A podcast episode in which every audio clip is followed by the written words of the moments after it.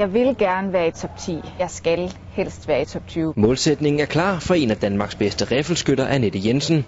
Inden EM i 10 meter bliver skudt i gang i denne uge i Brescia i Italien. Hvert EM betyder jo meget. Hvert stævne betyder meget. Forhåbentlig få noget øh, finaleerfaring. Få en stor konkurrence, hvor jeg skyder under pres og lærer mig selv bedre at kende.